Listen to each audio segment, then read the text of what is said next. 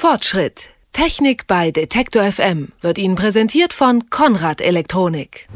Wenn man in einem Café oder beim Bäcker bezahlt, macht man das in der Regel mit Bargeld, eventuell auch mit einer EC-Karte und es kommt auch vor, dass man eine Kreditkarte, also Visa oder Mastercard nimmt. Aber per Smartphone oder Tablet-Computer, das hat sich in Deutschland nun absolut noch nicht durchgesetzt. Trotzdem ist es eigentlich möglich, das zu machen, also per Apps, per Add-ons oder auch per Near Field Communication, kurz NFC, zu bezahlen. Theoretisch kann man also ohne Bargeld und ohne EC-Karte einkaufen gehen, aber wie sieht das in der Praxis aus? Das hat Fachjournalist Mike Klotz 14 Tage lang in einem Selbstversuch ausprobiert und wie es ihm ergangen ist, das kann er uns selbst sagen. Einen schönen guten Tag, Herr Klotz. Hallihallo. Wie gut kommt man denn im Alltag zurecht, wenn man ausschließlich mobil bezahlen kann? Ja, die positive Formulierung dafür wäre mittelgut. Äh, also eigentlich, äh, eigentlich kommt man gar nicht zurecht. Also wenn man sich tatsächlich auf Apps oder auf kontaktloses Bezahlen via NFC verlassen möchte, ähm, dann sieht das noch sehr, sehr mau aus. Das hat verschiedene Gründe. Also das liegt gar nicht so sehr an der Verbreitung draußen beim Händler. Dort findet man sehr oft die Möglichkeit der kontaktlosen Bezahlmöglichkeit. Hier ist es aber so, dass äh, sowohl die, die Personen, die hinter der Kasse stehen, oftmals gar nicht wissen, äh, wie das Bezahlen kontaktlos funktioniert. Letztendlich weiß es aber der Endanwender gar nicht, dass er vielleicht eine EC- oder Kreditkarte schon zu eigen hat, die dieses Bezahlen heute ermöglicht.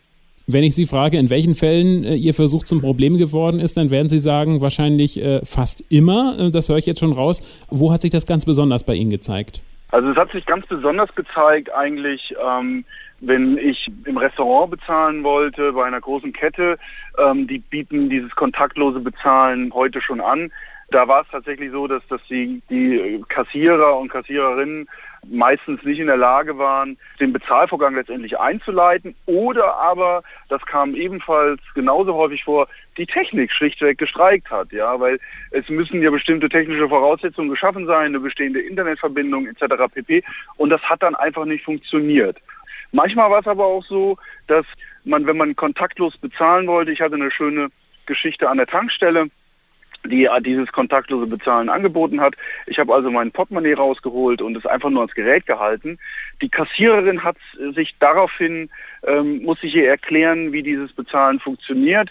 Sie hat dann den Bezahlvorgang auch einleiten können, hat sich aber danach mein Nummernschild notiert, weil sie sich nicht sicher gewesen ist, ob das alles mit rechten Dingen zuging, weil ich schließlich ja keine EC oder Kreditkarte durch das Terminal gezogen habe.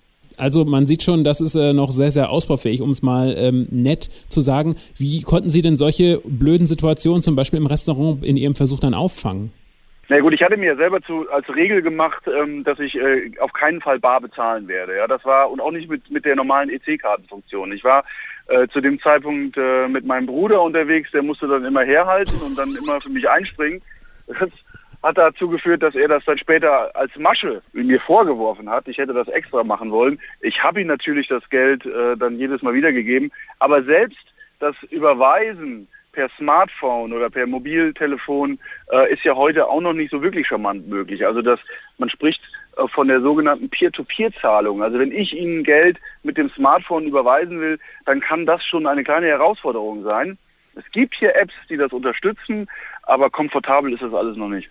Wie genau soll dann Mobile Payment letzten Endes funktionieren?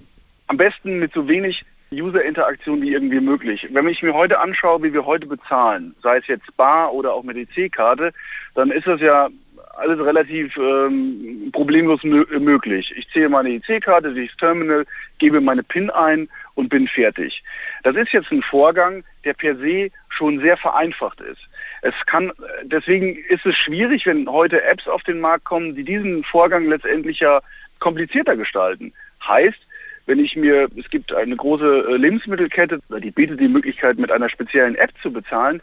Ich muss erst das Smartphone rausholen, ich muss es erst entsperren, ich muss die App starten, ich muss mich in der App nochmal oft äh, authentifizieren, dann den Bezahlvorgang einleiten und das alles an der Kasse, während hinter Ihnen drei, vier Leute stehen und Sie vielleicht noch zwei kleine Kinder an der Hand haben. Das muss alles letztendlich viel, viel einfacher gehen. Welche Vorteile kann denn das kontaktlose Bezahlen dem Nutzer bieten, wenn es denn mal funktionieren würde? Naja, wir haben auf der einen Seite natürlich den Geschwindigkeitsvorteil. Also es ist natürlich so, wenn ich äh, meine Karte nur noch dran halte und mich nicht mehr authentifizieren muss, dann ist das natürlich ein, ein, ein schneller Vorgang. Wenn ich jetzt mal vom kontaktlosen Bezahlen absehe und, und mir mal die App-Welt äh, anschaue, dann kann ich natürlich sogenannte Mehrwertdienste daran anbinden. Ich kann natürlich äh, letztendlich äh, zum Beispiel dem Anwender seinen Einkauf, den er gerade getätigt hat, in Form äh, einer Einkaufsliste äh, zukommen lassen, ja, den elektronischen Kassenzettel zum Beispiel.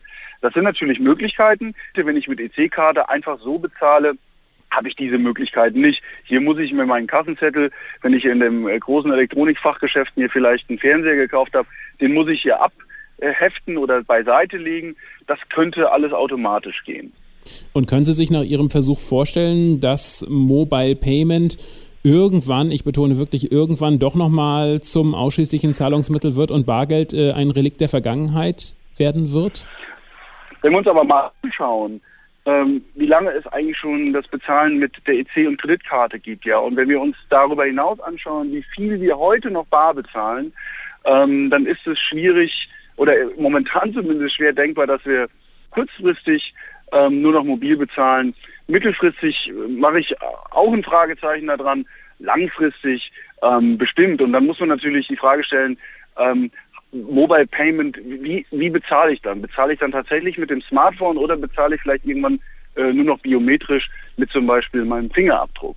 Das sind natürlich Sachen, wo ich sage, ja, das ist denkbar, bis wir da sind, da ist noch ein langer Weg. Dankeschön, das war Mike Lotz. Er hat 14 Tage lang weder bar noch mit Karte bezahlt, sondern nur mit seinem Smartphone oder mit einem Tablet-PC. Mobile Payment nennt sich das. Der Versuch ist nicht so richtig gut gelaufen. Dankeschön für Ihren Erfahrungsbericht, Herr Klotz. Ihnen alles Gute. Schön, vielen Dank.